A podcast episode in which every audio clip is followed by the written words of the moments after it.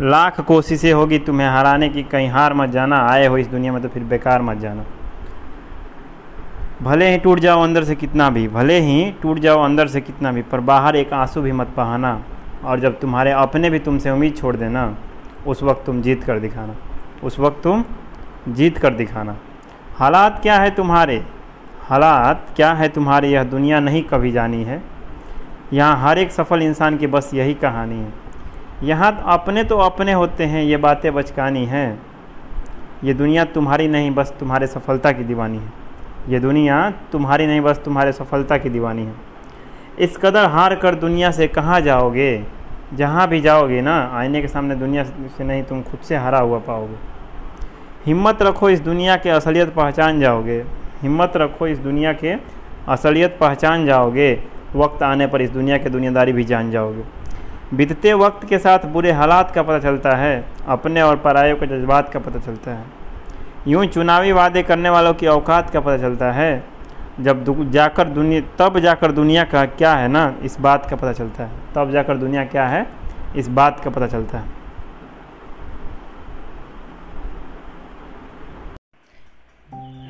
ज़िंदगी में विश्वास की शक्ति वह शक्ति है कि अगर आपके पास कुछ भी नहीं है, अगर आपके पास विश्वास है तो आप दुनिया जीत सकते हो।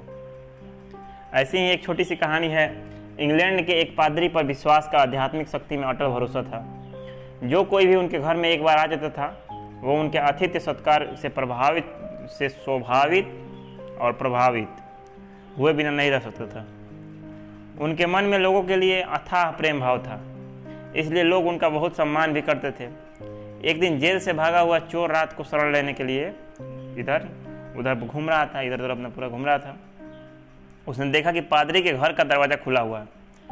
इसलिए वो उस ओर चला गया और पादरी के घर में प्रवेश कर गया। पादरी ने उसे देखते ही उसका अभिवादन किया और उसे कहा कि तुम्हारा मेरे इस घर में स्वागत है मेरे भाई, लेकिन तुम ये बताओ कि तुम कौन हो और यहाँ करने, क्या करने आए हो, ये बताओ।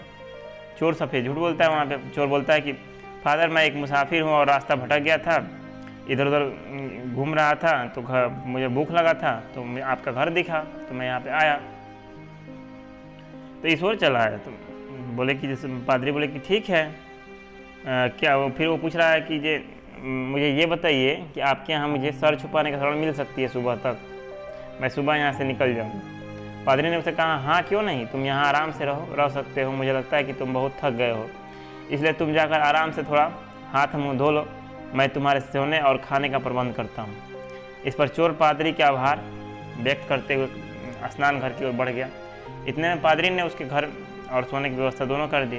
पादरी ने उसके बहुत अच्छे आतिथ्य सत्कार भी किया और अच्छा भोजन करवा कर उसको सोने की व्यवस्था करवा दी।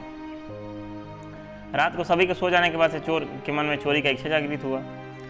तो उसने पादरी के घर से सोने के दो दीपदान चुरा कर वहाँ से भाग निकला। रात में पुलिस उसकी तलाश में ही थी। तो पुलिस को मिल गया, पुलिस कहते वो चढ़ा। तो पुलिस ने उससे पूछती है। पूछताछ में उसने बताया कि पादरी घर से वो चुराया हुआ है। पुलिस कहते चढ़ा। तो पुलिस पूछती है कि भाई, तुम अब ये सोने का दीपक कहाँ चुराया हो? पुलिस तो बोला वो कि, मैं पादरी घर से चुराया हूँ। उसे पादरी के सामने लाया गया। तो पादरी ने पुलिस वालों से कहा, आप कृपया कर इन्हें छोड़ दीजिए, ये मेरे घर के मेहमान हैं। और मेहमान के तौर पर आए थे और मेहमान के तौर पर मैं इनको दो दीपदान भी दिया हूँ, उपहार के तौर पर। इतने में ही चोर का ज्ञान चक्षु खुल गया और उसने अपना भूल का एहसास होने लगा उसको। मतलब इतना जब होने के बावजूद भी अगर कोई उसको कह रहा है तो उसको लगा कि अरे साला तो मेरी गलती है, मुझे ऐसा नहीं होना चाहिए था। पादरी की उदारता देखते हुए चोर के मन में पश्चाताप होने लगा और उसने माफ़ी मांगी और मांग कर कभी भी फिर से चोरी नहीं करने का वचन दिया।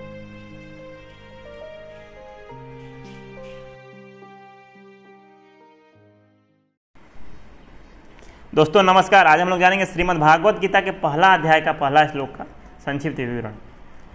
यहाँ पे एक वर्ड यूज़ करते हैं धृतराष्ट्र, मम का पांडवा से यहाँ पे उनका कहने का बात यह है कि मम का मतलब मेरा।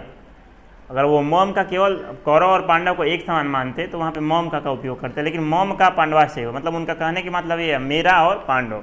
तो वो जिसके दिल में जैसा वर्ड रहता है ना, वो यूज़ हो जाता है। उनके मन में ये सामने आ गया। और मनुष्य मात्र को इसमें सीखने वाली बात यह है कि पांडव उनको अपने पिता का बड़े भाई होने की वजह से उचित, अनुचित जो भी ऑर्डर देते हैं, उस सबका आदर्श का पालन करते हैं और उसी अनुसार में वो बात करते हैं, उसी अनुसार में उनकी सारी, जो उनकी, बोला जाए बोलते हैं वो, जो भी बातें बोलते हैं, उसको मानते हुए वो लोग पांडव अपना कार्य करते हैं। ये भेदभाव नहीं करते लेकिन इन धृतराष्ट्र के अंदर पूरा भेदभाव है और धृतराष्ट्र को इसी के, इसी द्वैधी भाव के कारण ही उनको अपना पूरा धृतराष्ट्र को कुल संहार का दुख भोगना भी पड़ा था।